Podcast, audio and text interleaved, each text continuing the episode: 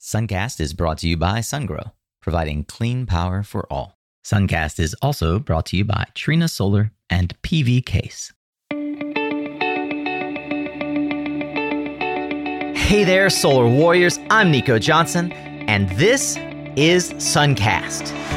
Each week, I pull back the veil on the life and business insights of clean tech entrepreneurs building the most noble and impactful companies of our time. I hope what you learn from this conversation is a catalyst for your own growth. So thanks for tuning in and welcome to our tribe.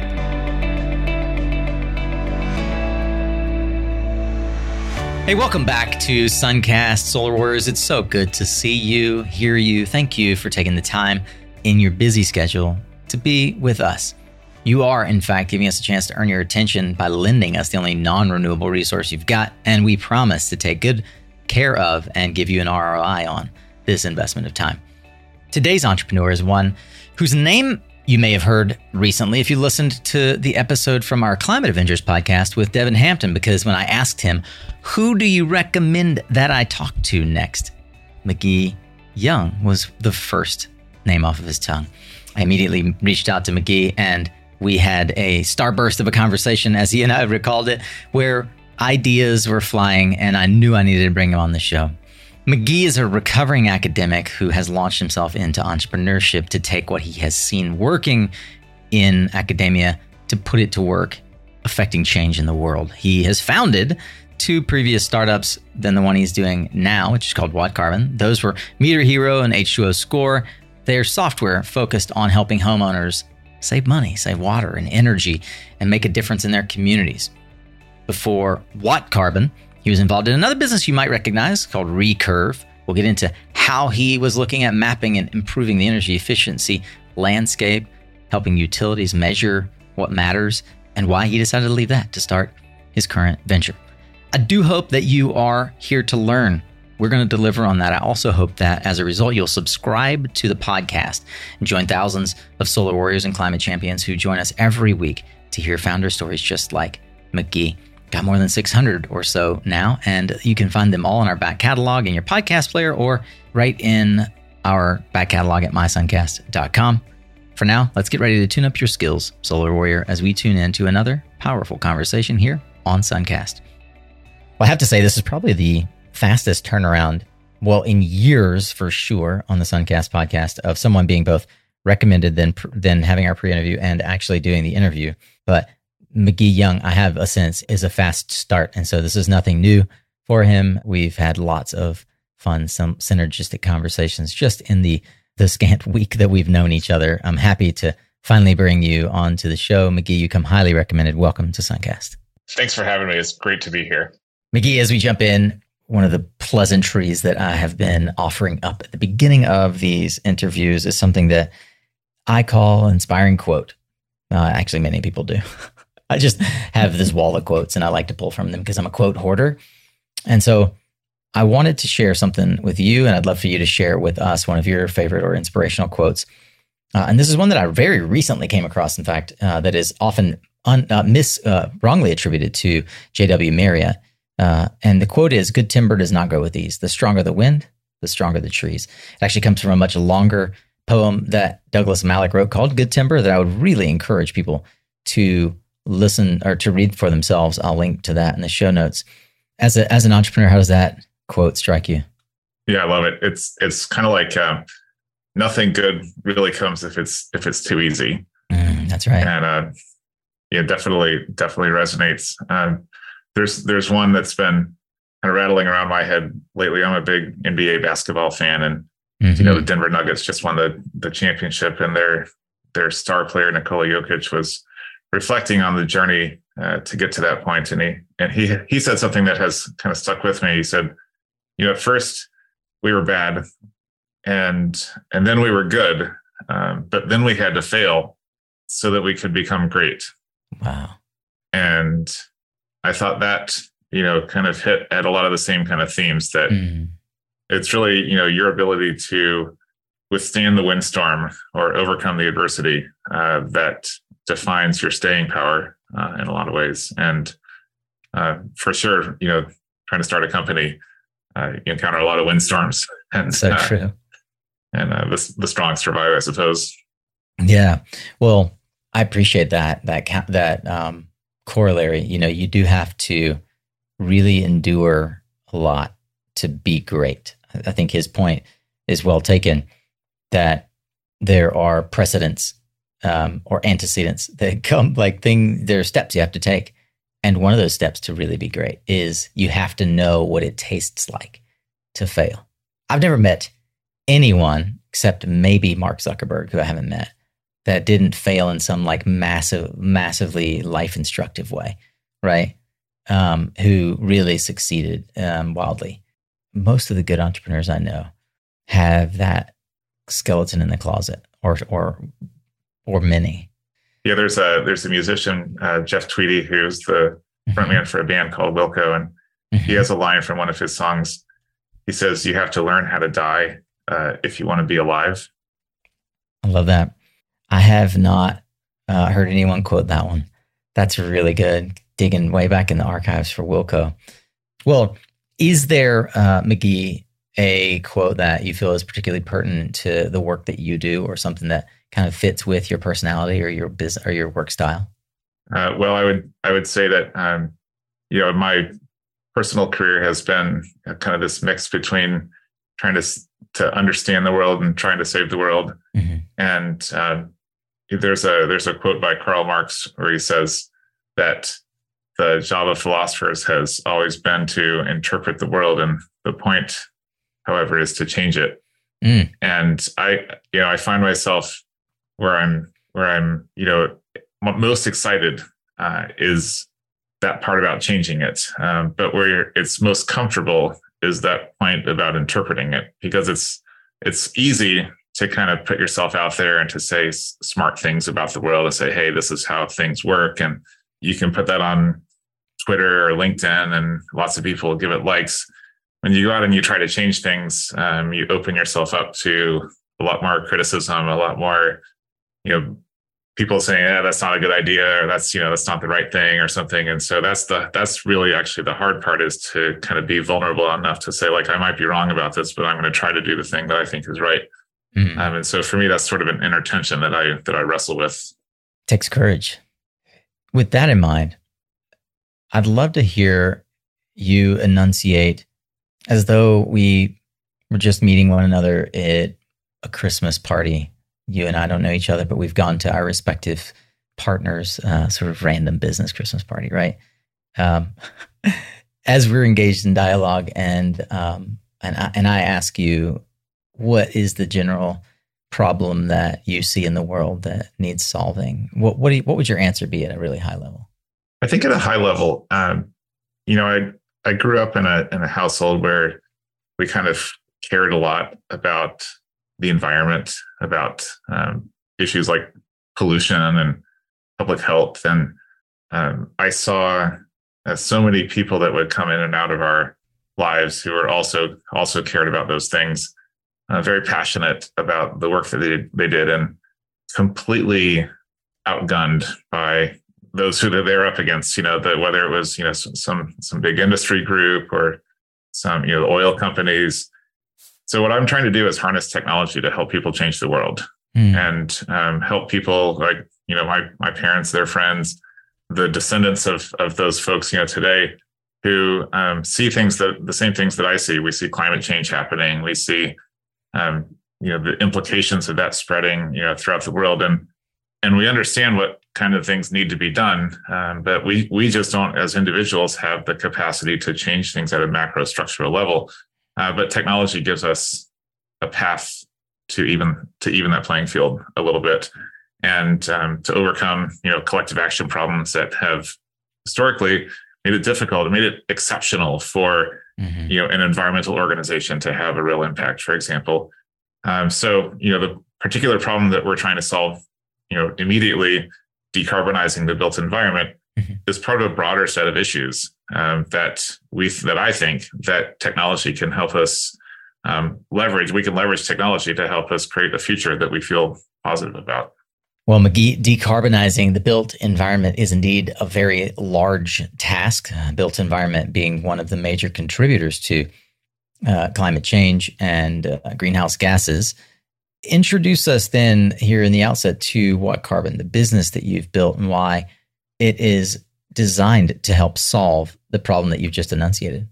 Yeah, it's a it is it is pretty big, um, but it doesn't it doesn't need to be as it's not as complicated I think as as people make it out sometimes. Mm. I mean, we've got we understand the implications, right? It's forty percent of emissions come from uh, buildings, you know, either operationally or or from the materials that are used to construct them, and we more or less know what to do to decarbonize. We've we've got to get 100% clean energy on all of our grids. Uh, we have to phase out the use of fossil fuels for heating and cooking and that sort of thing. And we need to make our buildings grid interactive so that they can help compensate for the intermittency of renewables. Um, now, part of the challenge is being able to quantify that, to measure that, right? To say like, if I if I you know turn off my heat for a little bit or my air conditioner for a little bit, and that helps to alleviate some of the stress on the grid um, that's an important and interactive part of the grid. But to be able to value that means that you have to measure that, and that's tricky.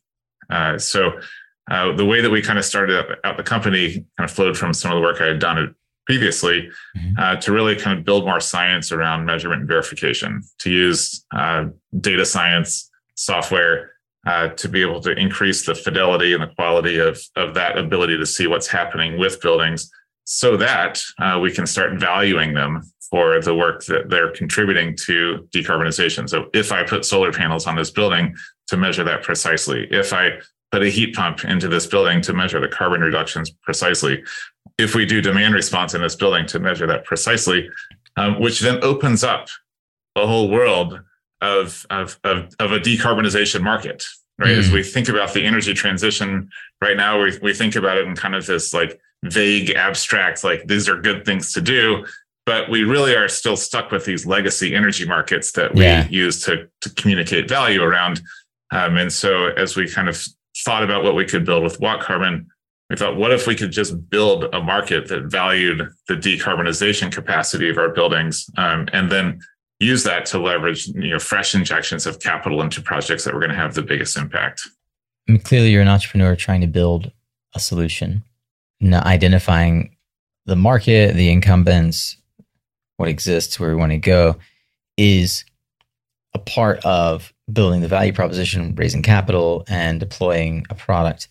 If I am a building owner who has not found WattCarbon, what solutions exist for me today? What are my options for trying to mitigate the or turn off the tap absent your product? It looks a lot like what I went through. And I kind of went out and I found a guy to put on my some solar panels, and I found another guy to to to string some some uh, a 220 cable to my garage so I could plug in my my EV and and then I I did a, a, retrofit of my heater and put in a heat pump and all along the way I was kind of figuring it out for myself mm-hmm. right and and not really sure even as deep as I am into this industry felt you know completely in over my head uh, the whole time. Mm-hmm. Now there are good companies out there, uh, companies like BlocPower, uh, QuitCarbon out here in the Bay Area, um, Elephant Energy in, in the you know Colorado area that are helping homeowners, building owners navigate some of that decarbonization landscape. Right. They're finding the right types of solutions, but they're still trying to figure out how to compete against the guy who rolls up with the natural gas furnace on the truck and says, Hey, I'll do it for cheaper. I'll do it faster, you know, and, and you're and right. and and I and and you know this is going to work because this is what you already have. Right. And so so oh for oh us gosh. it's about kind of leveling that playing field a little bit, giving the the companies out there that are helping homeowners do the right thing uh, find the resources they need to be able to do the the projects that contribute to decarbonization and and and frankly the companies that are out there perpetuating the status quo to put them on the back foot uh, to make it harder for them to compete with the same fossil fuel solutions that have gotten us here today. Right. By providing those same fossil fuel solutions. So, exactly. I recently had a conversation. I don't think you and I talked about this with my father, and he's building a little, uh, effectively a second house if, in terms of square footage, but it's a little building, according to him, out back of his house that he's going to, you know, put electricity in and he's going to have a little uh, prep kitchen in there and whatnot. I asked him what he was going to do and in terms of powering it and and what the kitchen, you know, appliances were going to look like. And I was just sort of gauging where he's at on the overall like electrification of everything. And he said, "Oh, I'll probably put a gas stove, um, probably." And I was like, "Oh, really? I didn't know you had gas out here." He's like, "Oh yeah, I installed a a propane tank a couple of years ago. That's what you know X Y Z appliances he pointed out run on." And um, he goes, "It's just easier and cheaper. Uh, I'll just put another you know gas range out there and and run the propane line out to it, just like his grill." And I thought, well, the the father of someone who's been in the solar industry for 18 years, who is a staunch advocate for electrifying uh, everything and reducing fossil fuels, is his default reaction still is fossil fuel. Um, I think the mistake that we make is that we try to shame your dad. Yeah, we try. Oh, I to, did. I tried to shame him big time, and, and it didn't. It, it, doesn't work. I mean, it's like, or Did we tried work. to like It got really, really fr- like defensive. he set Yeah. in even harder. totally totally um or we we have these rebate programs that we Yeah. set up well hey and and and that's just a, that you get people who are already going to do it that sign up for those and it's like oh cool for people like me you know who Mhm. like oh, i'll take $4000 off of my you know Right. and the answer comes from your dad calling somebody who's and he goes hey this is what i want to do and they say hey i got a better solution for you Yeah, you might not have thought about this already, but look what we could do instead. And it's going and, and your dad might not know this, but you know, in my perfect world, that person on the other end of the line is getting paid Mhm. for the decarbonization value of the project he's trying to convince your dad to do. hmm And so now whatever it takes, if he can't convince your dad, then your and your dad does the propane thing, then then this guy doesn't get any extra payment because there's no decarb, right? But if he convinces your dad to put on solar panels and do a mini split and all the things that we know would actually make more Mhm. more, more induction sense, range. Yep. and then an induction range exactly, then uh, the the contractor on the backside gets a decarbonization payment. This is someone that would be partnered with WattCarbon uh, on the platform. Exactly. Okay. Mhm. That's fascinating. For what it's worth, if you're listening and you want to electrify my dad's home with your new products, you should reach out to McGee and I. We should have this conversation. Mhm. Uh, Not for nothing, we got Totally. thousands of listeners here. um, I, I said to my dad, I was like, "Gosh darn it, I'll go find some way to put solar on your property, and then then you'll see. Then you won't think about propane. Uh, in the meantime, we have uh, we have to build these platforms that do connect the dots, and also that that monetize these um, the, the intangibles, right? Decarbonizing. It's like a lot of folks say, well, how do how does Lowe's and Home Depot offer all these rebates on electric lights, right? On on LEDs and and CFLs before them. Well, lo and behold, it's like a macro version of what you're working on for consumers, right, McGee? It's yeah, it's what utilities call market transformation programs. Mm, where they those rebates are subsidized by utility programs who are now being required by their state regulators to you know, this is called an upstream or a midstream rebate program where you're rebating at the point of purchase and the customer shows up and they're like oh i heard about these leds i heard they're better. They and now they're cheaper because i have Yeah. this this rebate. And so like i don't even have to do the math. It just totally makes sense for me. And and making it giving people that that easy button is i think part of the the, the key here. I agree. I mean, you look about if you look back at consumer adoption, we really didn't crack the nut on. I mean, look, companies like Cree made their entire wealth on cracking the at the not at the consumer level, at the utility level, figuring out how to incentivize, not cut the box top and mail it in, but upfront in the store rebate, so that they. But it's still this is the thing that blows my mind, and many listeners probably already understand. But like that utility is still guessing. They're working off of very vague smoke and mirrors heuristics. They're saying, okay, 5 million uh, LED light bulbs went into this marketplace. We know that those you those consumers on average used a 60 watt and now they're using a 14 watt and we do the delta on that and the average hours that we know across our entire user base is X. So we assume the reduction in load is now Y and we're going to claim all those credits, right? I mean, this is this is the industry working. So McGee, you you have, a, you have a tremendous background in trying to build products that uh, that address this need in the marketplace. But I want to kind of take a step back for a second, thinking about as an entrepreneur building this business. What needed to be true for this business to work now, right? If timing is everything for businesses, like if you started this business 5, 10, 15 years ago, why would you have failed?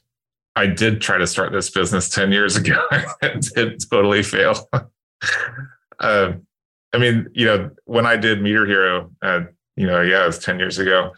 Uh, we didn't really have, well, first things first, I didn't know how to do measurement and verification. So that mm-hmm. was, you know, we were just kind of guessing as the best way to try to calculate savings. Um, it wouldn't have been very impressive to anybody the way we were doing it back then. But also, we didn't really have access to smart meter data.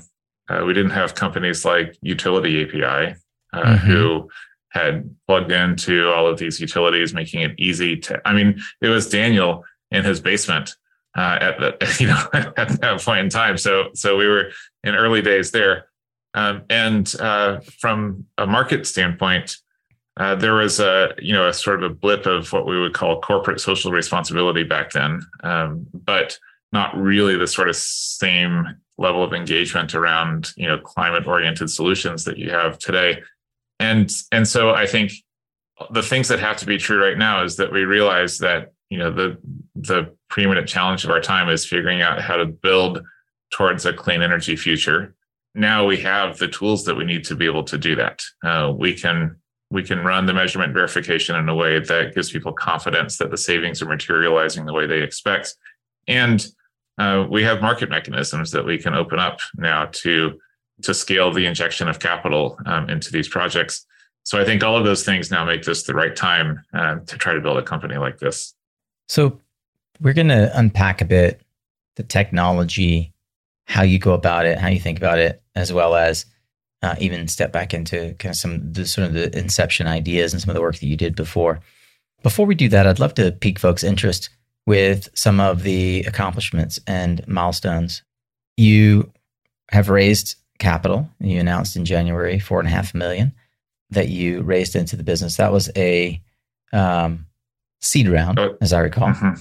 yep. with led by True Ventures, um, and you uh, also finally kind of came out of stealth about a year ago, like last summer, just sort of talking about how you are providing hourly carbon emissions for every building in the US, or that you have the capacity to do that. One of the things that sticks out in that post is that in partnership with UtilityAPI, which you just mentioned, um, thank you, Devin, for connecting us, by the way. It was from that episode that I met McGee. And I didn't realize this until recently. Singularity Energy, Wenbo Shi, who's also an alumnus of the Suncast family. Can you talk about those uh, those milestones and perhaps uh, one or two more that for you represent sort of the um, the market validation of what you've been trying to build for the last some, several years? You know, to be honest, I think some of those milestones reflect market invalidation. okay. Which is an important part of the process, you know, because when you start a company and you you're in this world, like when we, the company's about two years old now. When we started, you know, Watershed and Persefoni were barely getting off the ground, and then they went and raised hundred million dollar rounds within you know six months of launching or whatever. Mm-hmm.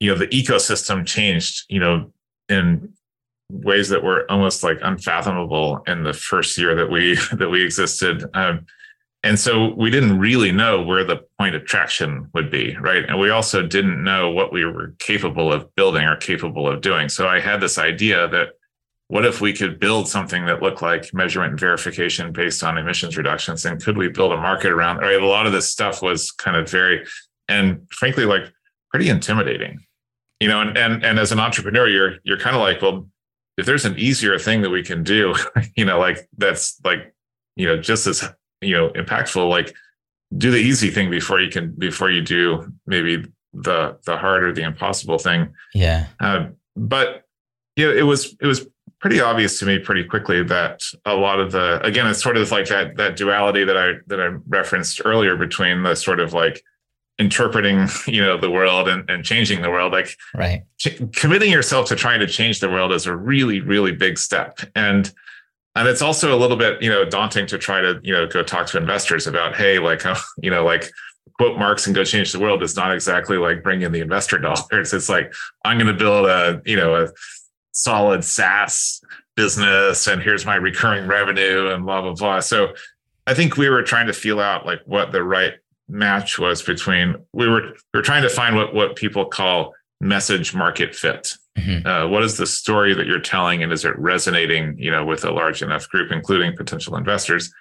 But as we got into things more, and, and I started to work with Wenbo, um, and that was really useful because he was a little bit ahead of us in terms of being able to pull in all of the grid data, so we could start to play around with like, was this even possible? Like, we didn't know, you know, at the time, like if we could even start to measure hourly carbon emissions intensity, you know, at the at the building level and match it up with the balancing authority that it was mm-hmm. that it belonged to. Pulling in not, you know, not working with utilities was a big, you know, kind of decision. And so that meant UtilityAPI was going to be our pathway to be able to get, you know, the actual data in from, from buildings. So we built this kind of core capacity to be able to do this. And we, and, and, and then it was like this realization that that actually the market most most folks for whom this would be valuable information about their own buildings about their own emissions were like uh, no thanks. They're like we're good. Uh, we have an annual number that we report that is safe and uh, nobody questions. Yeah. And you're asking us to to kind of go into this hourly stuff. All that's going to do is raise questions around like what have we been reporting to date? And then you know there's some ambiguity around the emissions factors that you might use for for hourly. If you're going to use this marginal emissions number that that WattTime you know still promotes or or, or go in the direction that Wenbo is going and use um, what would be called like an average emissions value. Mm-hmm. And so the the thing that kept coming back to me was like, why am I doing this? Like, mm-hmm. why am I starting a company and going through all this? And and at the end of the day, it was like this kind of moral commitment to go out and and try to make a positive change in the world. And, and so that kind of just drew me. Like I didn't really have any other guiding light other than like the people who, you know, I thought might want this information were sort of like ho hum on it. And so I was like, well, you know who wants this, you know, in the world is is me. Like I feel like the world needs to have the capacity to democratize, you know, energy decarbonization. And I'm going to just go build that. And if I fail or nobody wants it, like I will have at least gone and done the thing that I wanted to do in the world. And and that's, you know, kind of how we ended up where we are today. I will point folks to the um, what we've been building article because I think it really it does a balanced and fair explanation of the sort of the ecosystem within which you decide to make uh, decisions for and against business progress, right? Like what we are building and what we're not building, who we say we are and who we say we're not. As an entrepreneur, I would encourage you, if you're listening, really go think through uh, like using this what we've been building article that I'll link to as a framework. Think through the message that you are sending to the market. And specifically, this message market fit is a really important concept of whether or not you are working on the more complex thing or the more easily de- de- deployable thing right now, and um, and what you know how that is going to impact your ability to stay alive, raise a round of funding, find customers, versus just solving your own like your own intellectual curiosity that I can do this, I can solve this problem, and you're going to hear some of the, the anecdotes from McGee of having done the former and now doing the latter and I, I, could quote all day because I think that you are a really smart writer, and I think that this document was really written written well. Like our goal is to provide data infrastructure that joins what is actually happening on the grid to what is actually happening in the built environment. What did the lead investor for your seed round invest in? Like, what if I were to sit with them? What are they seeing and WattCarbon that they that they want to put, place a bet with you and and choose this horse in the race? Priscilla Tyler is the the point person at, at True Ventures, and I I asked her about this. You know, after we closed the round, I was like, mm. uh, "You're insane, right? You realize, you know, like you just put up four and a half million dollars into this, you know, crazy company." And she's like, "Yep." Um, but what was interesting about the process was that we um, we started to think about raising a seed round. We had raised one and a half million dollars in a pre-seed um, back in uh, a year and a half ago, and so as we were thinking about the seed round, um, I was initially kind of trying to pitch it as, you know, sort of like this data infrastructure, you know, for the built environment and sort of talking about, you know, where we thought that business would go. And, and it was, you know, there was a level at which I was trying to sell it, but a level at which I didn't really believe it.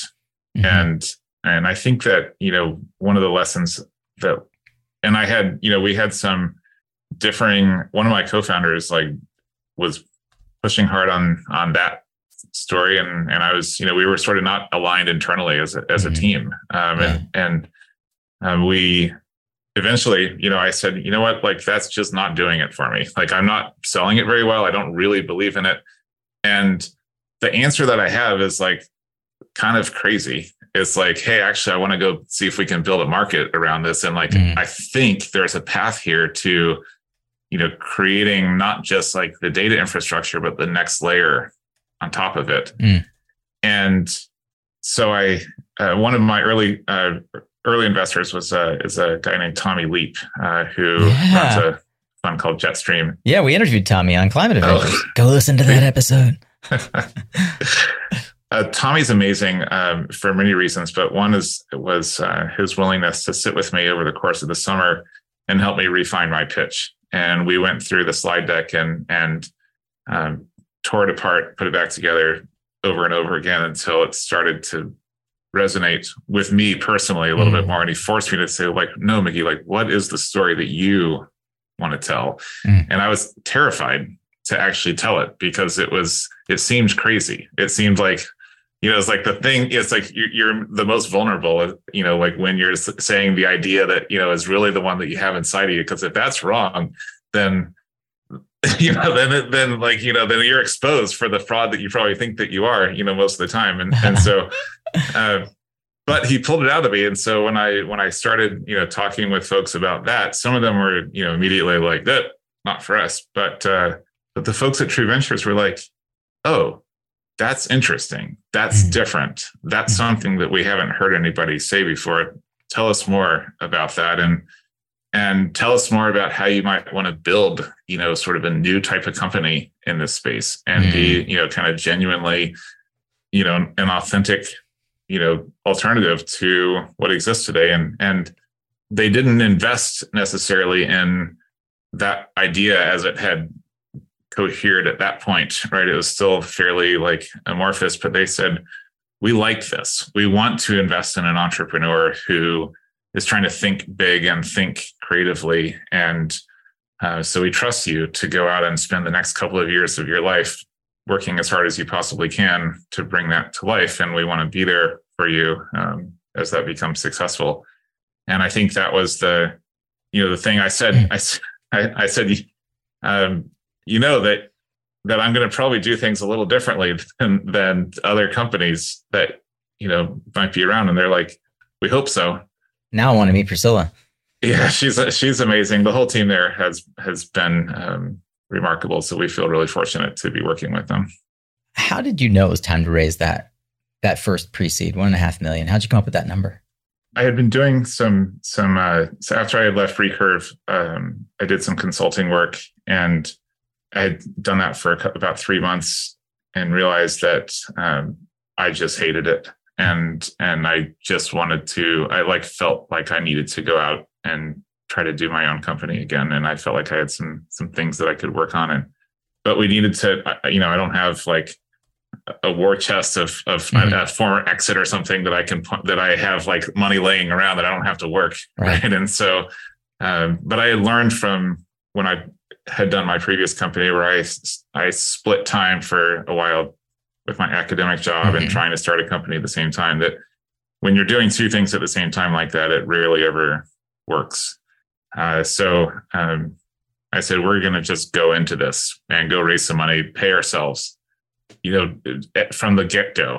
And that's our burn is like our, our ability to pay our, you know, to, to keep the the lights on in our own houses as Love like the, mm-hmm. the, the pressure.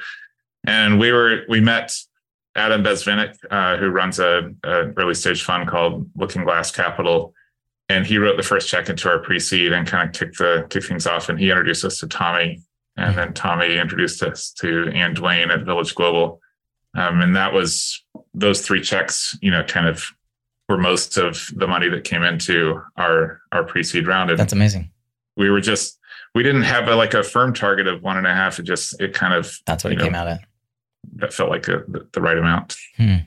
I'll circle back in a minute to how you found True Ventures because I think that's a piece of the story. So before that, you know, one of the things that you said stood out to me. Uh, I think this is this is one of the reasons why Devin wanted us to meet for sure, and that is that they were investing in you. They want an entrepreneur who thinks this way, and they trust that you will find a path. And so something I say to folks all the time. It's a misnomer to think that people invest in business plans. They don't. They invest in the people pitching the business plan. Investors would much uh, rather invest in a startup founder who's failed a couple of times, but who has met their commitments than a new startup that seems to have a fantastic pitch deck and a greatly, you know, well groomed uh, team of Harvard MBAs with no experience actually raising money and deploying it. Where'd you grow up? I was born in in uh, Carmel, California. No way! I, I, didn't know that. My parents were hippies. Uh, we lived in the mountains. Um, lived in Carmel Valley or Carmel in, Valley, yeah, yeah, up in the hills there. Yeah. Wow. Did you know we so, didn't talk about this? I lived in. Uh, I went to the Monterey Institute and uh, lived in Seaside okay. for a long time. We li- we lived there till I was six. Um, relocated to Southern Oregon, uh, mm-hmm. outside of Medford, Central Wasn't Point. hippie enough for you. Needed to move to we live we live be- between Central Point and and Grants Pass, which yeah. is um, also the, kind of the middle of nowhere, uh, till I was twelve, and then uh, moved to Pensacola, Florida, uh, where I went to high school. My my mom had grown up there, and her mom had gotten sick. She mm-hmm. had worked for Monsanto all of her life and got cancer. Your grandma and and uh, yeah, so we moved back to help take care mm-hmm. of her. Was it a close knit family growing up? It was, you know, I have two younger sisters. Um, I would say that our family struggled.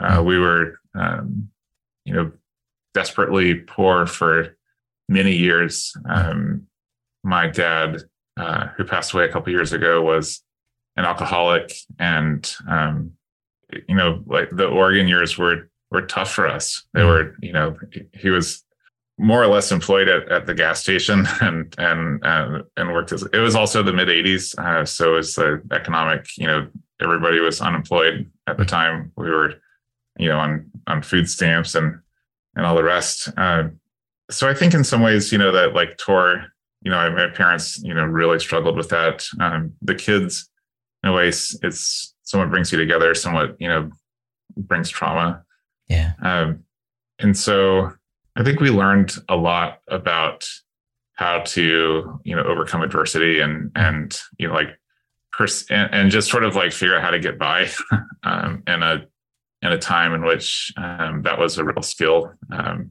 and and so as I get you know farther along in my life, I look back at those times and you know get kind of a sense of of resilience. Like nothing really phases me anymore mm. uh, from from having gone through a lot of that as as a little kid.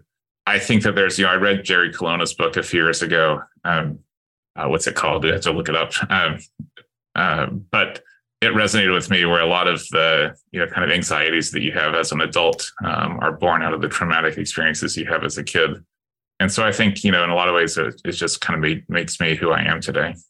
Yeah. I mean, talk about uh, tying it back to the, fr- the beginning of the interview and, uh, and good trees, right? Like actually stress is a necessary part of, um, of resilience, building that good timber that we talked about. Um, you've clearly had some strong wins in your life.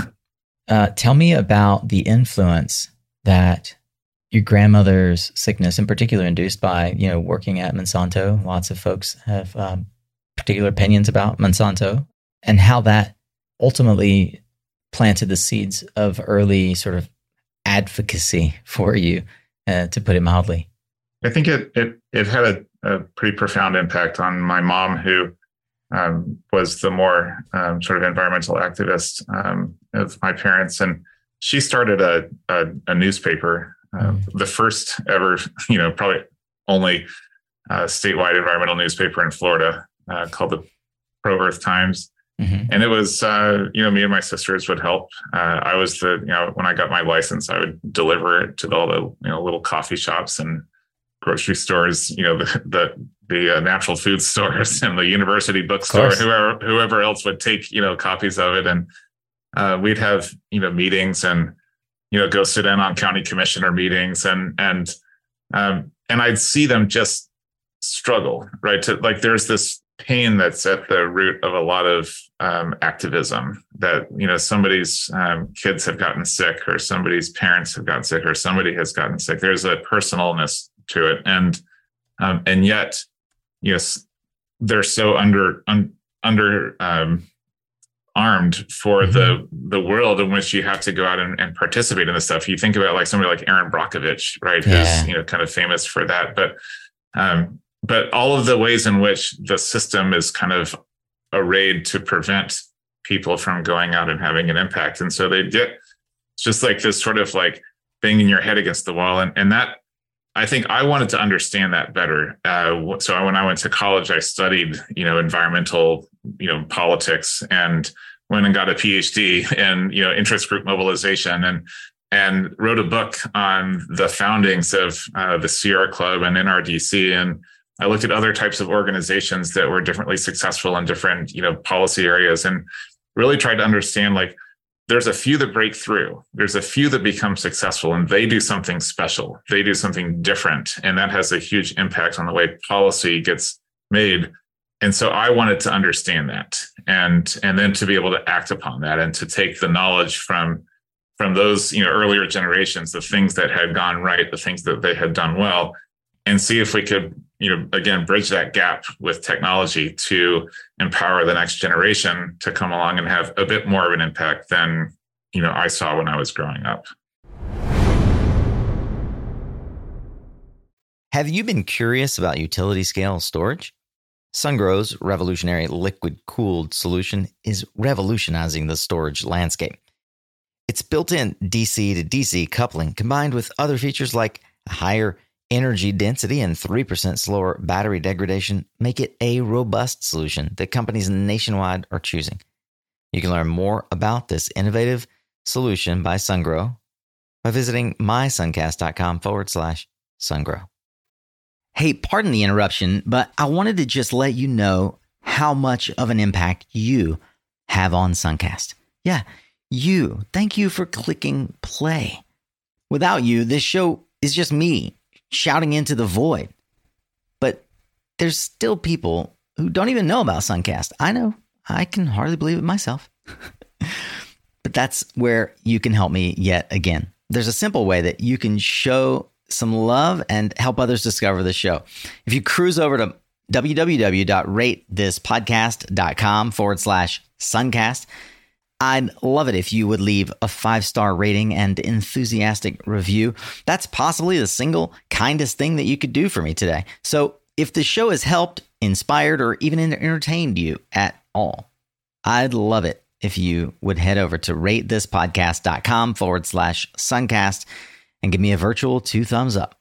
All right, back to today's episode. I think it's rare in our industry. It's increasingly rare now um, with folks seeing how how much opportunity there is. you and I jumped in uh, to this industry long before there was the uh, the opportunity that we currently enjoy. It's it's getting becoming more rare to see people that actually have like all their lives had a mission and a clear uh, understanding of the environmental impact and and the levers that move that move the needle really that that change the narrative as well. Uh, i'm sure that you'd probably count your mother in this group but are there any personal heroes growing up that you look to that particularly influenced the path that you feel like you've taken?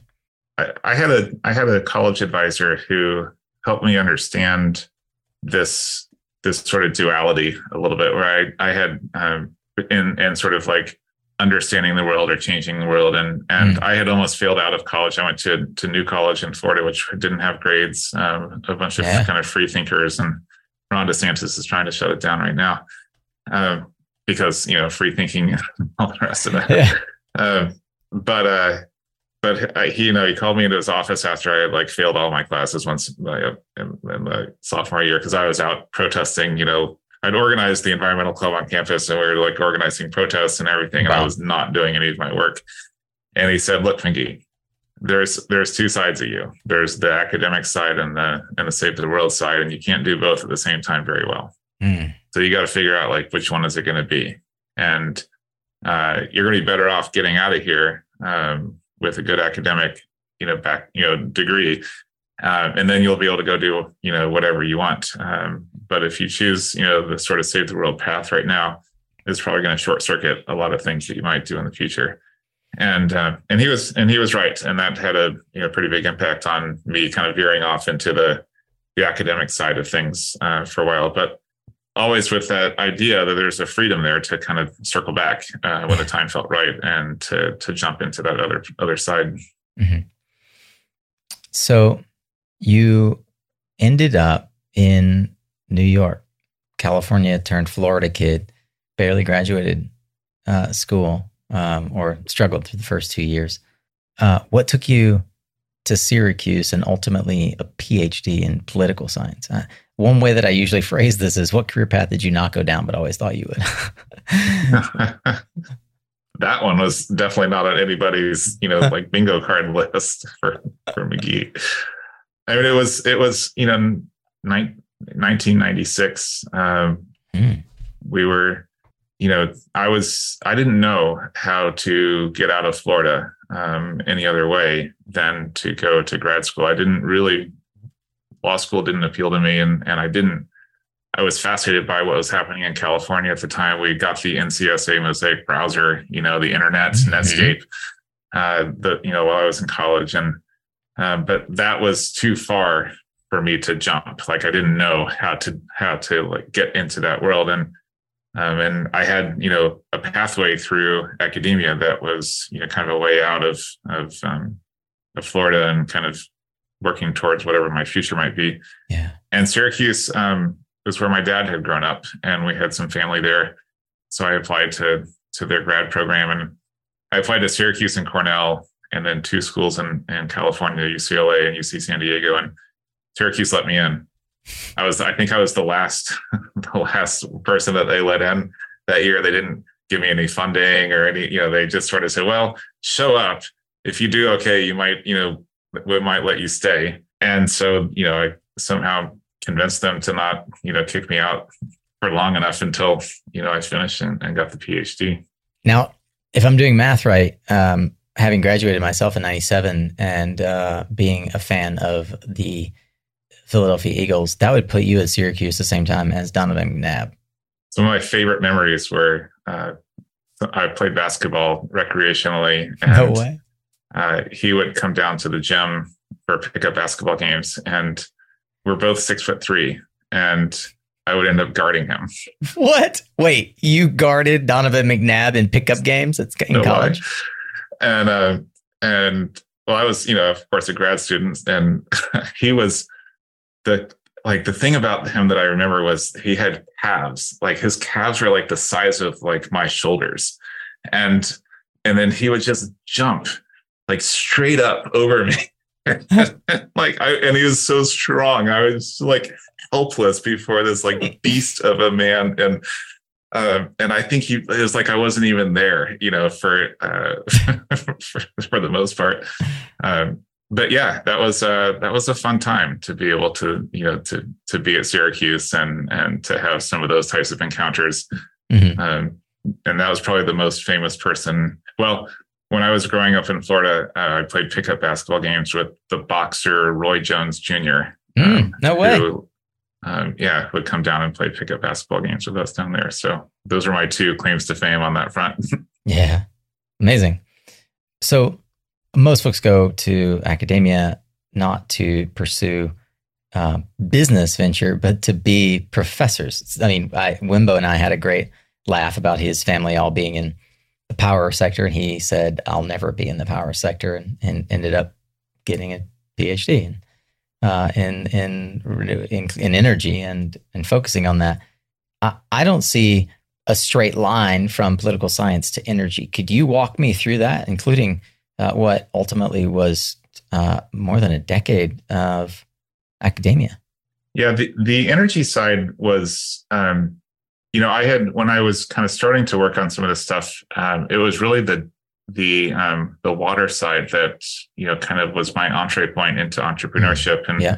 Milwaukee was building out its its uh, kind of water technology cluster. Uh, the Milwaukee Water Council uh, was had been formed, and um, as I had been starting to do social entrepreneurship um, activities in my classes at Marquette, I had I had helped start a social entrepreneurship program at Marquette and uh, was incorporating some of that into my classes. So we were like basically using the class time to start companies and learn stuff. Nice. And so um, one of those, so they would be kind of all over the place, you know. But one of them was a company that like we figured out how to do uh, that that water utility records because their municipal agencies uh, would be public record so you could do a Freedom of Information Act request for anybody's water utility records, like how much water they're using. And so water utilities are infamous for providing really bad bills, like mm-hmm. bad like um, information. So you get billed in like hundreds of cubic feet, mm-hmm. which nobody understands, right? And and so like conservation is like you're like I don't even know what's what. And so we built so one of my projects was called H2OScore, mm-hmm. and uh, we built software that um, essentially would take the raw data from a utility and turn it into like a really slick customer interface. So you could just type in your address and figure out how much water you're using, how it compared to your neighbors, kind of like Opower. Yeah. Um, but for water. For water. And we just did freedom of so I was teaching my students how to do freedom of, of information act requests. And so we just submit these requests to water there's you know 50,000 water utilities in the US and we just were cranking out FOIA requests to utility yeah. after utility and um, until eventually we got shut down uh, by uh, we got a you know cease and desist from the attorney general of Texas, and the state of Wisconsin changed its law around public records for water data, and there was this whole like, but that was like the entry point, and and then. And so from then it became you. We were sort of like figuring out how to how to do data, and and energy was sort of a natural, you know, like corollary uh, yeah. to that. And so the measurement and verification, you know, kind of came along later when it was really about the sort of figuring out how to like empower people to make smarter choices um, using data that was otherwise like kind of not available uh, to them. Uh, it sort of underlines, you know, like what we're doing with WattCarbon and taking the grid carbon emissions data that is out there that anybody can get access to. And Wenbo gets like we get it directly from EIA now, and it's a but it's complicated, right? And and it's inaccessible to people for the most part. And so like just being able to sort of like take the public record, as it were, and turn it into a tool for, you know, like activists, uh, you know, d- however broadly you want to kind of describe that, uh, became kind of part and parcel of the way that I thought about entrepreneurship. So let's take a um, let's take a slightly detour here because anytime I meet a subject matter expert and I and I can learn from them, I try to implement that as quickly as possible. Could you do two things? One, identify where people are underutilizing FOIA requests in the energy sector right now. Solar, let's apply it to solar. And two, give me like the three to five minute version of how to submit a FOIA request to solve that problem or to to re- to get that information. Well, I think UtilityAPI has sort of like figured out the energy data side for, mm-hmm. for the most part, um, which is you know kind of using customer login credentials to you know to give them access to data that they should um, already get. I, I think, in fact, one of the things that's really interesting about this kind of rise of AI is that there's already there's so much data out there. You don't need a FOIA request for it. It's just out there, but it's almost impossible to like sort sort through. Right? You have all of these records from you know county commission meetings, city council meetings, reports that they're that are published in PDF form, right? That contain massive amounts of information in them, but it's just too much for people to sift through and to like make sense of. And so I think, you know, what I'm excited about, like we don't really do any of this in my company, but if I was going to do another company, you know, I would go out and I would like organize the world's information, decarbonization information. Like it's all, there's so much out there and you could get so much uh, out of being able to just process through the troves and troves of information that's, that's published mostly at a local level. uh, by you know city, sometimes state governments. And I think that that would unlock a whole world of opportunity because you kind of start to see where some of these patterns are and, and that sort of thing. So it's not necessarily about, about, about the FOIA part as much as like how do you how do you go out and, and access this information that's that's available to you. I mean that's where that's how most businesses are being built right now. Where are the data gaps and how can I uh, solve the access to information and then leverage that new information to make decisions, smarter decisions, faster decisions. Totally. I think it was Paul Graham who said uh, at one point, like your goal as a as a if you're starting a company is to try to find a non-obvious problem, and if the people who can find those are going to be the ones that really um, do something special uh, because they're going to get they'll have some some some secrets that other people aren't going to have that are really going to uh, open up opportunities. Concur. There's a book called Non-Obvious. Um, yeah. Now that was the obvious book to write. Um, so I'm uh, I'm gonna I, I'm gonna guess here because you and I haven't discussed it directly, but that the idea that you referred to earlier, you said I started MeterHero ten years too early. Back when I asked you kind of what was what what is available now, sort of extrapolating, putting two, two, two and two together here, MeterHero was meant to pay people to save water and energy. Um, the data was verified through utility accounts. Um, there were fund um, rebates to offset, um, basically pay savers of energy and water when they reduce their usage. Did you leave Marquette to start MeterHero? Is that how that worked? I started it while I was at Marquette uh-huh. and then left um, while I was running it. Um, yeah. Why Oakland? We didn't want to be in Milwaukee anymore. and fair. You know, uh, we, you know, this is the this is the epicenter of where you know people go who want to do things, and um, we had had family out here too. So both my wife and I had my sis my sisters were both out here, and and her family family's out here. Yeah. And so we thought, you know, let's go, let's go for it. We sold our house in Milwaukee, got a yeah. little tiny apartment here, and you know, made it work. Yeah, well, fortuitous because probably from Milwaukee you wouldn't have found uh, open energy and what now most people kind of know you for, which is having been the chief technology officer for Recurve. Two things I'd like to learn. One, how did you find and then sort of work your way from head of product to CTO at um, Open Energy Efficiency, which became uh, Recurve? And then the follow question to that, which you may want to weave into the overarch- overarching story, is talk to me about open source and your philosophy around open access and data. So I, I joined um, Open Energy Efficiency, OpenEE, um, as their first employee. Um, and I had gotten to know Matt Golden a little bit um, while I was doing MeterHero, and we, he was sort of telling me I was doing M&V wrong, and he was right. Doing what wrong? me- measurement and verification. Okay. Uh, yeah. And so after I had I had shut down MeterHero, I you know I called him up and I said, "Hey, let's let's chat about that some more." And and you know, so eventually, uh, I joined, and he had had a co-founder, a guy named Matt Gee. Mm-hmm. We had Matt Gee, Matt G, and McGee. Uh, it was a good opener. Uh, Works. And walked, walked into a bar. Was the rest of the sentence exactly? And and so. Um, Matt Gee had been the founding CTO and a brilliant guy, and he taught me um, basically about the world of measurement and verification. Mm-hmm. And um, he was uh, he was running a, a methods development group uh, called Caltrack. And after he left the company, we needed somebody to step in and take his place running running Caltrack, and it kind of looked better to have you know somebody named CTO running it than somebody called head of product yeah. running it. And I was probably the worst qualified CTO, um, you know, anywhere. but uh, but the work that we were doing was, you know, it was it was really interesting because it was a lot of you know the kind of same data science that we did as uh, social scientists. You know, we were running regression equations. I had I wasn't you know a, a super sophisticated with um, you know, with data science in terms of my academic work, but I had had some coursework on it, so I kind of knew what it was, and it's not all that complicated.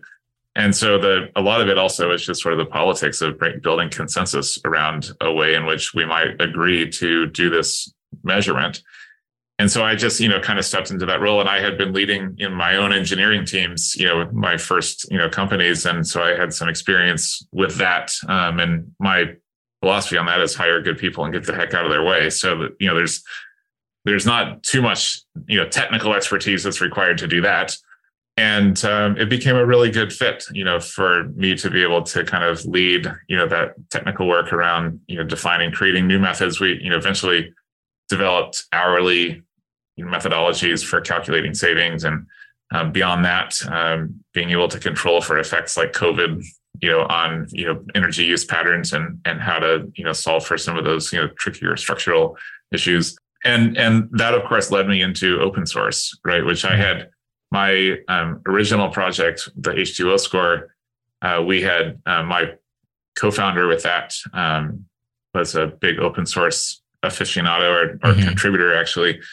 um, drupal was the open source project that's sort of a, a, a, a long long way back but yeah might might still be around today yeah. yeah and so I had kind of known about it right from from that experience. But when we were when we did open source at, at Recurve, it was really you know in a lot of ways about the methodology as much as it was the code. And so mm-hmm. we wanted you know a system of what we call a system of weights and measures that everybody agreed upon. There wasn't like a black box where you get you know some sort of measurement and you say here's here's how much you saved, but we can't tell you how we got that number because it's a secret. Right and and that to me no is box. sort of exactly um, is one of the most like important characteristics of like our industry there's basically two types of companies there are those who say we have a black box and we're not going to tell you the answer hmm. and those who are say hey this is available for everybody to use and to leverage and um, you know kind of a, a, consensus built around how you do something is way better than trying mm. to hmm. create your the irony of that other approaches that it tries to recreate the very same utilities you know business you know monopoly business model yeah. that got us here in the first place right? yeah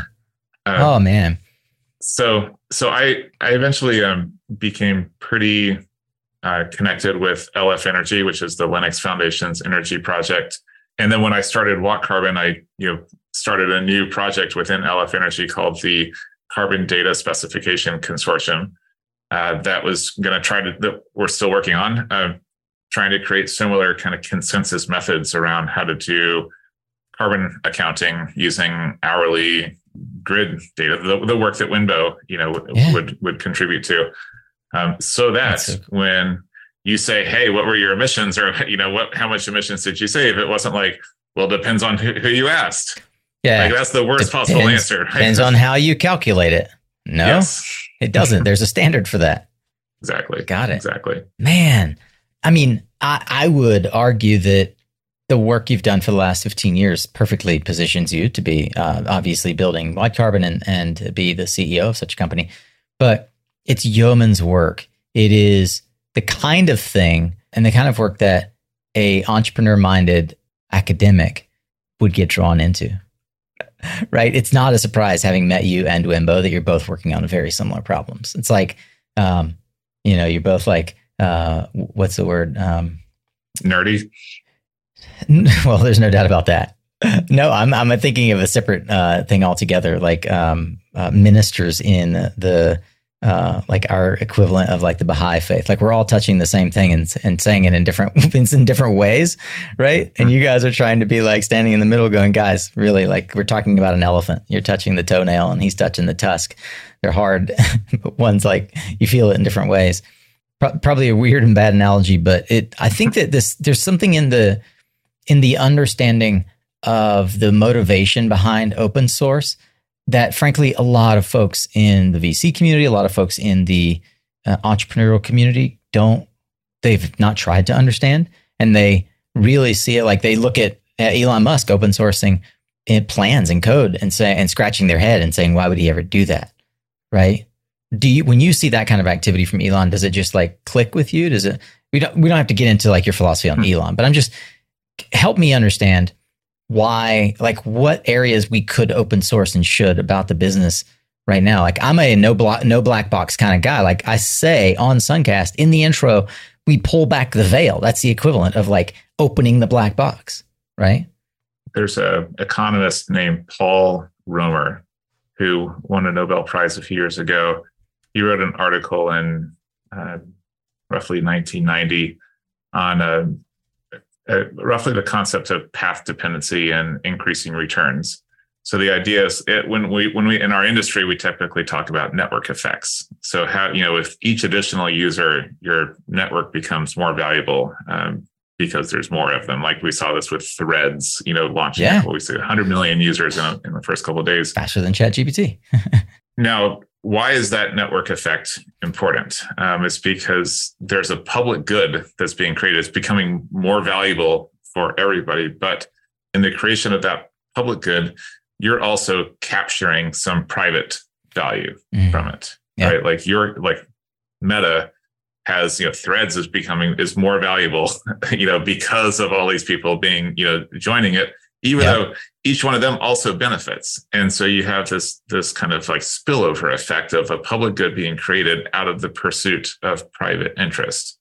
And what paul romer wanted to know is like how common is that? Like is that a thing? And, and he and he concludes that in fact that's how we explain economic growth is that people pursuing their own private self-interest which is they create knowledge and they they they invent things and they do you know they they start companies and they have this knowledge that that gets built up as a result of the work that they've done and then the rest of the world benefits from it but because they themselves can um, that is the learning by doing uh, kenneth kenneth arrow has this concept of like by just the fact that you're the one doing it, you have knowledge that nobody else has. That's where the value creation happens. And then everybody else using it just makes that value much more for you uh, because you've now given this given this to the world. And so I think you know like there's two types of entrepreneurs. There's the people who like create knowledge, who really do something, you know, and, and I think you know to the extent that Tesla has you know actually like built some really foundational technologies like they nobody else can replicate that no no company coming along you know trying to to match them because because that only happens once and you now have that that dna as as part of your company of like we know how to build this stuff and then and then you license it because you want everybody else to use the outcome of that knowledge but but they'll never have the thing that you have, which which is that you know original work that went into producing it. So when I look at the work that we do and the work that you know my my team has done to sort of like figure out how to build all of the things that you know we've had to build to make this a reality, nobody can take away from us that knowledge that we've built yes. in solving these problems, right? The conversations we've had to have to say, well, what about this? What about this? Man, I love this. Even as we, we release all those secrets out into the world, um, that's fine because secrets. the world's going to, yeah, they're, they're going to benefit uh, from this, but that, but them knowing it um, only makes what we've built more valuable. I can't wait for folks to hear this. I can't wait for Karam uh, to listen to it. He's going to smile from ear to ear. Um, so I'm going to bring some bring some folks back down to to ground here for a minute. Paul Romer, Nobel Prize for what he termed endogenous growth theory. I'm going to link. Have you read this article from London School of Economics, the Nobel uh, for Economics 2018, A Question of Imbalance, where he says, uh, where Dimitri Zenghelis explains why Paul Romer's theory of endogenous growth can be harnessed to direct and design a net carbon future, net zero carbon future. Have you read this? Uh-huh. Mm-hmm. Dude, uh, my mind is blown. This is written in 2019. I'm like trying, I'm listening to you. I'm also like making sure I'm understanding what Paul, Paul Romer's theory is. I found the the JSTOR of increasing returns, path dependence, and the study of politics. Found it again on Cambridge. Like I'm going down a deep rabbit hole here. But Paul Rom, Paul Romer uh, is an American economist, and it was awarded 2018 Nobel Prize for economics for understanding long term economic growth and its relation to technological innovation. I'll leave it at that. And I'll leave you some links to nerd out because you guys are going to want to nerd out just like uh, I just did and like McGee clearly has done. Man, you're one of the smartest people I've had on the show in a long time. Maybe, oh. uh, maybe in the maybe in, you're up in the realm for sure of Wenbo, and I'm just geeking out myself listening to this. So you, uh, man, uh, this interview is gonna is gonna go way longer than uh, most folks are are willing to listen we, around. We've lost most of the audience at this point, Nico. It's just you and me and the, got, the two are our, our friends and family at this well, point. I'm telling I'm telling you, the, the the hardcore folks are being rewarded the way just truly. If you haven't listened to it, listen to Wenbo's episode as well. The way they were rewarded in Wenbo's episode when he really stopped to draw started to drop some value bombs. Um, but tell me, how did you know that it was time to start WattCarbon? Right, you need you like you've had all this experience 10 years ago you failed. The definition of insanity is doing the same thing, expecting a different result. I didn't know. Mm-hmm. It, you know, there's nothing that tells you this is the time or this is the thing that you should do. In fact, mm. It's completely the irrational thing to do. It's like it's the farthest thing from, you know, like if you feel like you're, you need to be rationally justifying entrepreneur, like if you feel like you can rationally justify starting a company and like going down this path, like you've like you're delusional. Uh, so, um, in fact, everything was saying just go get a job. There's plenty of companies that will hire you. There's plenty of like yeah. good opportunities in the space. Like 100%. the world doesn't really doesn't need another you know company. Maybe you know I, I like I gave up tenure you know at a at a university uh, yeah. to go do this, and I felt like I had unfinished business it's probably like hubris at some level to think well this time you know it's it's going to be different or this time i'm going to like I, have learned a bunch of things along the way and and um, but uh, it's the only thing in my life that i haven't like gotten to the point where i feel satisfied with the outcome yeah and uh, and so i was like i gotta just do this or i will never be able to live with myself yes this is the thing that you would regret on your deathbed, right? You'd look back and say, I should have done that, right? Mm-hmm. Like me starting a mm-hmm. podcast network, which I was deathly afraid of. totally, I can tell totally. you, it's, I told somebody recently, like if I, if you had told me eight years ago how hard this was going to be, there's no effing way I would have done what I've done. There's no way. I, Imagine just, if you knew how hard, like if oh. you already knew how hard it was going to be, and yet you still decided. To, oh God, yeah. Um, that's right. Yeah. So even more kudos for you because you knew how was, you've already failed this once. With that in mind, what assumptions do you feel like you had to challenge in the first year or two of starting the business? I tend to think that more more people are farther along in in their thinking mm. on this stuff than is probably true. Like I I tend to sort of assume that if I've read something or if I know something, like somebody else probably already knows that or has probably already read that or probably already like, and I'm, mm. I sort of had this like inner fear of like, you know, I'm always feel like I'm playing catch up. And then, and then no I special, realized no special knowledge. And then I, and then I realized that like, oh, wait a minute, like not everybody's thinking about this stuff yet. Right. In the same, the same way or the mm-hmm. same, like, like I'll go down this deep rabbit hole and be like, oh, okay, so that's how like the grid works. You know, like I just had no idea how like balancing authorities, you know, like, you know, Wenbo explained all that stuff to me, you know, it, when we first met, he's like, you don't know what the fuck you're talking about. And I'm like, I know. So good.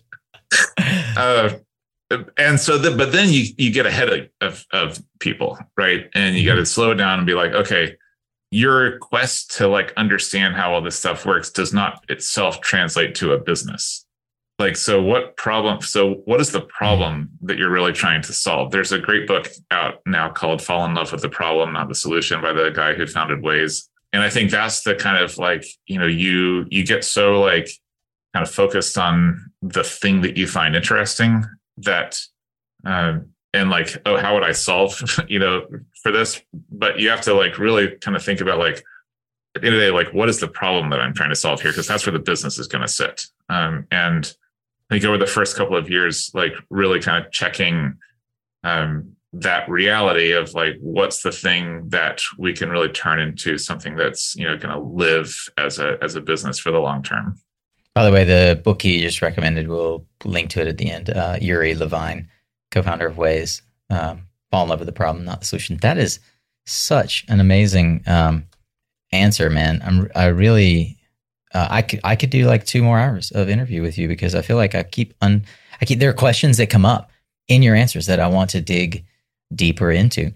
One of those is how did you know this time was different? Like at what point did you realize you like oh we got to go raise this seed round not the pre-seed because we're nearing what feels like product market fit and we got to go test this this machine in the in the field. we are nowhere close to product market fit. Mm-hmm. So the the seed round um, was really about giving us a shot at doing the big thing that I wanted to do.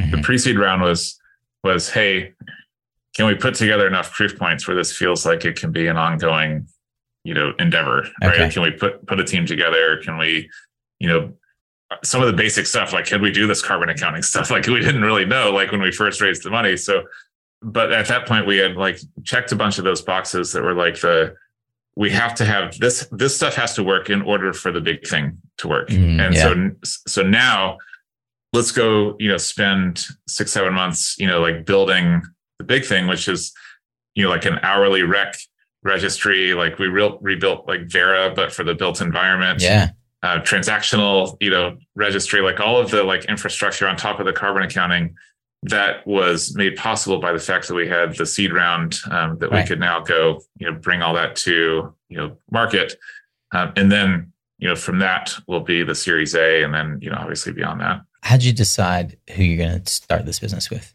and who are they? The first person that I called up was my college roommate. yep. We'd met the first night of college, and um, I said, "Hey, I'm thinking about doing a thing." You know, he's a software engineer, and, and uh, and he, he, you know, I said, "Would you be willing to do this with me?" And and this is Keith? Yeah, it's Keith. Yeah, and uh, he's he was like, uh, maybe, you know, like, uh, but it didn't take. He was like, "Look, man." Um, if you believe in this strongly, like, you know, I'll do it. Um, and so he came on and started working on, you know, some of the early stuff uh, before we even really had a, a company, um, just trying to like figure out what we could do. Um, another uh, friend of mine from from college, I'd known since college. Um, I, you know, he had been working here in the city uh, for a, a, fintech company, and convinced him. Uh, so two longtime uh, people, and, and, then I, I brought in um, Hassan, who I'd worked with at, at Recurve, and and so the four of us, you know, decided to to start the company together. Um, I don't, you know, I think in some ways the there's a you know, two of them are now no longer with the company. So Keith and Hassan are no longer with the company. Mm-hmm. Um, it, not because of them not being good or not them, you know, like there's an there's an evolution in the life cycle of a company where yeah. you know you like are really good at maybe the ideational stage or the early prototype stage and yeah. there's a there's a company stage fit there for for founders and i think mm. at some point like I'll probably not be a good fit for this company anymore yeah. because it will have, I'll be bored or something or annoying or, you know, like, you know, like there's a, you know, there's, I, I think, you know, a sweet spot for everybody. And so we try to, um, you know, build the team around, you know, both that sort of core competency, but also the trajectory that they can be on and that we can be on as a company as we try to become, you know, what we, you know, hope to be at some point.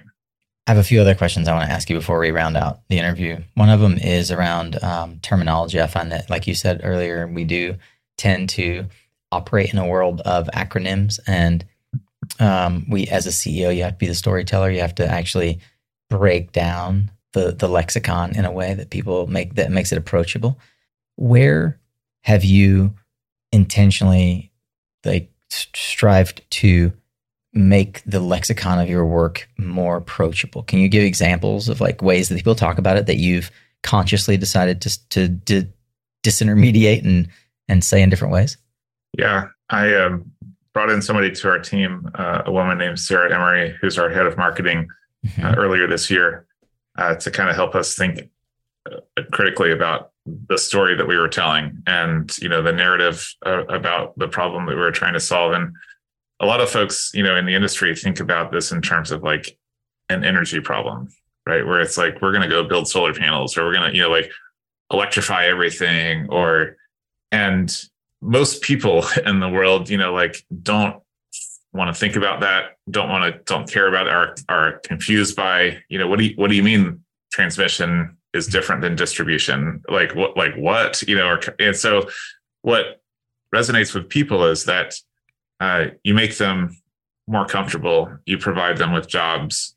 Uh, you help them save money. Uh, you help them, you know, create a better future for their kids and their kids' kids. And I think that's an important part of like as an industry as we try to br- bring the energy transition more mainstream that we don't get lost in the sort of technicalities of what we do but we get you know comfortable talking in terms of the the ways in which we make people's lives better um, mm-hmm. and the, way, the ways in which people can have agency over their own lives and you know the, the things that they want to do to be able to provide for their kids and and their kids futures so I think we've you know we've kind of leaned a little bit more into like building decarbonization as yeah. the which is still a little bit of a mouthful. Yeah. But when you think about like the idea of like wanting to decarbonize buildings versus you know like transform our energy system or mm-hmm. something you know like that it's it it brings it into much more of a like a understandable like it's comprehensible yeah. that way like that you're like oh i understand buildings and then you know, then it's sort of like you can break down the component pieces and and that all starts to then like become way less overwhelming than hey, we need to over, you know, like completely overhaul our energy system and and then like Yep. And you know, you like you were talking about earlier, there are um you can look at it in the sum of the parts, um, but the whole is building decarbonization and introducing the topic in that way and allowing each person as they understand the underlying infrastructure or componentry of how a building creates carbon emissions that that it's like a choose your own adventure for them right? And your company and your team's job is now to help guide that discussion with them rather than confuse them with with jargon up front. I try to say this all the time to people and i'm glad that i noticed that sarah is on your team and you know she leads with brand strategy and marketing as her sort of descriptors for herself on linkedin. I hope i hope to some get um, someday not only get to meet her, but to I'm looking forward to seeing in the wild kind of the work that you guys are doing together to reframe the way people talk about the actual activity of decarbonizing buildings. Steve Jobs has a really nice way of thinking about this when he talks about innovation. Um, he, he says that you know when most people encounter a problem, it seems really simple to them, mm-hmm. like building decarbonization. Like okay, like how hard could that be? Like you know we just decarbonize our buildings, right? And um, he says then you get into that problem, you realize how complicated it is, right? And it's like, oh, but wait, you know, there's like gas and then fuel switching and then the grid and then the this and then that. And and yeah. he said, what most people do who are entrepreneurs is they come up with a solution that matches the complexity of the problem. Mm. And they want to show everybody like kind of how smart they are and that they really understand the problem. So they end up with like this really complicated thing. He says, innovation comes from taking that complicated solution and making it as simple and elegant as you first understood the problem. And so that when you present that solution to the world, it looks to people just like as that simple way in which they understand the problem and then they can engage the solution in a way that is much less intimidating for them. And but that's really hard to do is to get to that, you know, simple, streamlined, you know, less complicated version, the easy button, as it were. Um, so that's I think that's you know kind of one of our guiding lights on this is like we've got to find the easy button for for this. I couldn't do any better um, uh, justice to this interview uh, if I tried by asking a ton more questions on your philosophy. I think that's a great place to sort of uh, turn towards the the last few questions that I really want to ask around how you um, sort of organize your life. So hmm. if you made it this far, bear with us. You're about five minutes from the end of the interview.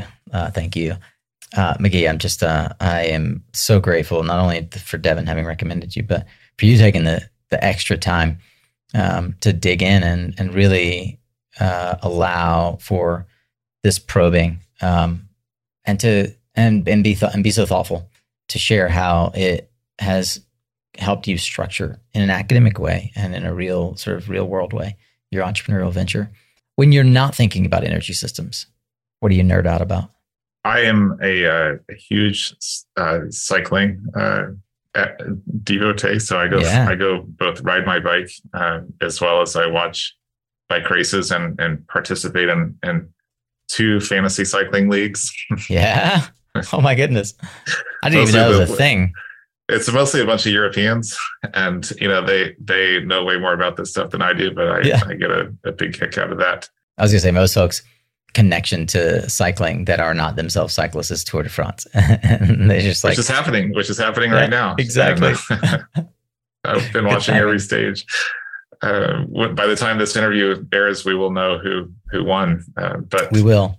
Uh, yesterday's stage saw an American um, come really, really close to winning on top of a really, really big mountain, uh, mm. not quite make it there at the top, which is part of the, you know, the the, the fun of cycling is yeah. is the uncertainty of it.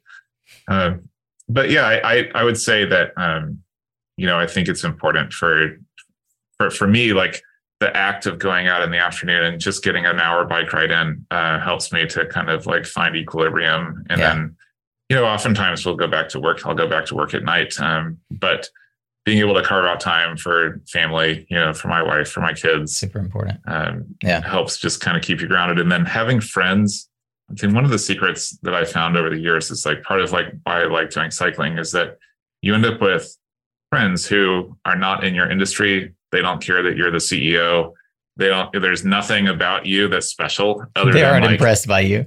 No other than how fast you can ride your yeah. bike right? Or like whatever the thing is that you do right? And and uh, and to get to be grounded in that way uh, so that and to be reminded of not to get too full of yourself um, i think is a really important part of the balance that you maintain um, in this in this life and not to get too full of yourself in the sense of like you think you're awesome but also a reminder like as things are hard there's a lot in this world that's hard, and a lot of people are going to go through mm-hmm. ups and downs, and you're not special. Uh, so right. don't like get too wrapped up in your own misery. Like go out for a bike ride, go have a beer, mm-hmm. and live to fight another day. Yeah, I love it. Um, I uh, man, I'll point people who think life is hard to just listen to David Goggins for ten minutes. Um, you know, I was on a run recently, and um, I had something, I don't know, like some little pain, probably gas pain, you know, and I literally said, Buck up, Johnson. Your feet aren't broken, you know, like keep running, right? right? Fucker ran like a marathon on broken feet. Anyway, yeah, um, yeah. we've mentioned Reboot by Jerry Colonna. We'll link to Fall in Love with the Problem, uh, Uri Levine. Is there any other any other book that has had a meaningful impact that you would be remiss to have not mentioned to the listener? I would say uh, you know, it's it's worth it's worth going back and reading something like Silent Spring by Rachel Carson, um, mm. a Sand County Almanac by Aldo Leopold. Some of the old environment. If you're in, if you're interested in, you know, what was that almanac? Change, a Sand County Almanac. Uh huh. Aldo Leopold. These are the sort of older generation of books about the environment that okay. help to catalyze, you know, our thinking around, you know, ecosystems. Yeah, Silent Spring. Quintessential. Those are, you know, they're not you know necessarily like you know top of the charts these days but i think it's it's mm-hmm. good perspective to have on the longevity of of um, of the work that we're doing and that there is a history uh, to to what we've done have you read Jer- jeremy leggett? Carbon war? not, no. Man. I? yeah i don't know. You probably you, you're fine. It's global warming the end of uh, the oil era. You've read plenty. I usually recommend this one to folks that are like how far back should i go? I'm like at least the 90s people. Like this is not new theory. Um, but jeremy leggett um, uh, is a he's a legend in uh, in the uk and um, started really well-known company over there. So um, that that's super helpful you actually answered uh, some the question around consistent habit and uh, i loved your advice to um, to founders where if folks are so inclined are you found where can people engage with you I'm on LinkedIn. Mm-hmm. So that's a, I try to be active there. I'm like one of the, the people who has faith and and LinkedIn as a, as a place to engage, yeah. engage and uh, have constructive dialogue. Um, I'm less active on Twitter, but you can, I'm Fierce McGee on, Fierce on McGee. Twitter. Yep. You po- mostly posting cycling memes. Yeah. And uh, I've tried to figure out threads, uh, but so far. Are you I'm Fierce not, McGee there as well? I think I'm McGee.young on threads because it was my Instagram. Doesn't it adopts? That's a, I, that's a, I stopped short because it adopts your Instagram. I'm like, ah, I just want I want a different one. Yeah. Uh, exactly. Anyway. Exactly. So yeah. Threads. Hit me up. Indeed, and I can attest that um, McGee responded on LinkedIn before Devin had an opportunity to actually formally introduce us. So I'm grateful, um, nevertheless, for the recommendation from Devin uh, I, I, yield to uh, anyone else who would like to make recommendations, uh, like McGee. Not that there is another McGee, but um, it really is important and helpful to help uh, continue to expand our network and support one another. And I'm really grateful. So in that in that vein, is there anyone? Uh, I, I, I almost never asked this question, but I asked it of Devin, so I'll ask it of you. If you had a chance to sit in the captain's chair and interview one person on as a Suncast host, who would you invite on? Yeah, this oh man, what a what a great question. There's there are so many good people uh, out there work, working on you know energy related uh, projects, uh, mm-hmm. climate. Don't, don't overthink it. First person that came to your mind. I, have been he's uh, not an entrepreneur per se, but Tom O'Keefe in New York City uh, is organizing okay. a group to to try to get local law 97 enforced and to nice. organize the tech community to get to get active. Um, and uh, nice. I know he's a, he's an investor, an angel investor, and and uh, some folks know him. So uh, he'd be a good Tom, climate tech to. investor. I just found him. Yeah, sweet. Yeah, there you go. He looks young. Good, good, good on you, Tom O'Keefe. You're probably not a listener yet, but you will be. Mm-hmm. Um, oh, he went to UNC Chapel Hill. Look at that, McGee. It's Connect, small world, right? Connecting dots. It is a small world indeed. Uh, get ready, Tom O'Keefe. Let's end today, as we usually do, McGee, with a bold prediction uh, as you think out uh, into the vast reaches of the world that WattCarbon is going to impact five, ten years from now, WattCarbon is successful. What do we get right to unlock the decarbonized building infrastructure and the platform that help make it possible? I think the the companies that are on the front lines, the BlocPowers of the world, the the Elephant Energies, you know, the QuitCarbons, will be household names. Mm-hmm if what we've done is right, you know, you'll know more about Dan Conant and Solar Holler than you know you know about you know I don't know anybody else, right? These are going to be the the people on the front page of of the business you know magazines and the entrepreneurs that matter um, are going to be the ones that are actually decarbonizing. And mm-hmm. and that's you know like frankly like our mission is you know we're only successful to the extent that we can help those who are out there who are getting their hands dirty um, scale be more impactful be more effective. And so if if if they're winning um, that means that that we're doing a good job. It's the second time that uh, dan and solar holler have mentioned i've really got to bring him on totally but uh, until then we have been regaled informed and highly i would say uh, entertained and educated by McGee Young, the founder and CEO of WattCarbon. McGee, it was really a pleasure. I look forward to having you back in some capacity on the show. And I look forward to meeting you at some point, probably in Las Vegas, though neither n- neither you nor I or anyone else listening really wants to go there. oh, we will make the best of it, though. I'll see you in Las Vegas, my friend. I'll see you again uh, in the interwebs. Thanks for joining us. Thanks, Nico. All right, Solar Warriors. Well, that is a wrap on today's episode. And man, thank you. You are, you've already put in the mileage. Uh, you are at the end of more than an hour and a half long interview. So I salute you. Thank you. You dug your heels in and said, this is, this is worth the popcorn and the price of admission. But your time is not free. And I hope that you have gleaned what you need from this episode. Ton of value bombs, a ton of really good quotables. I am going to go back and listen to this again. I uh, encourage you to do the same because I really do believe in an episode this long. There's more than one thread to follow.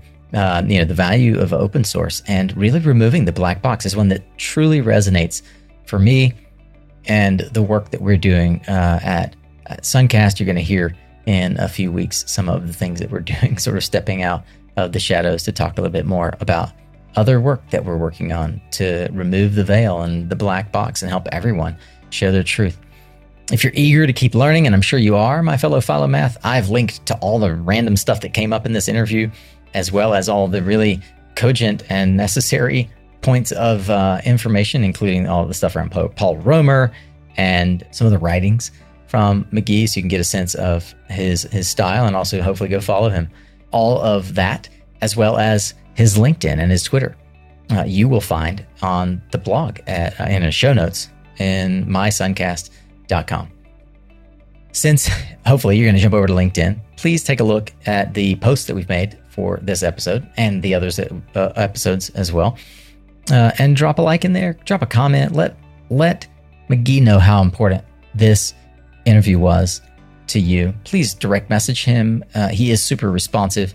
I've found him to be inspirational. I've found him to be supportive. Uh, and he is certainly forward thinking. I hope that you will show him the love and reach directly out to him as well show us the love. Help us know that this meant something to you. What was it that resonated? Share it in the comments of our LinkedIn post, if you will. And I hope that you'll come back next week because that's where every Tuesday we have a deep dive with the subject matter expert to provide you with additional tools to support you on your journey and a long trek, just like this one on Thursdays, executive profiles with the leaders on the front lines, decarbonizing our energy grid and the rest of our infrastructure, and uh, helping you figure out where you fit in this puzzle. I want to thank our sponsors who help make this show possible. They show up in ways that you uh, don't have the funds to, so that you can get this content for free. And uh, in exchange, we agree to tell you all about them. Uh, SunGrow has been our annual premium sponsor for the last year and a half. We're so grateful for them. And uh, there are other sponsors that you can check out at mysuncast.com forward slash sponsor. And of course, that's how you learn ways that you could partner with us to reach thousands of solar warriors and climate champions twice a week, every week for the last eight years. Remember, you are what you listen to. Thanks again for showing up, Solar Warrior. It's half the battle. Kia!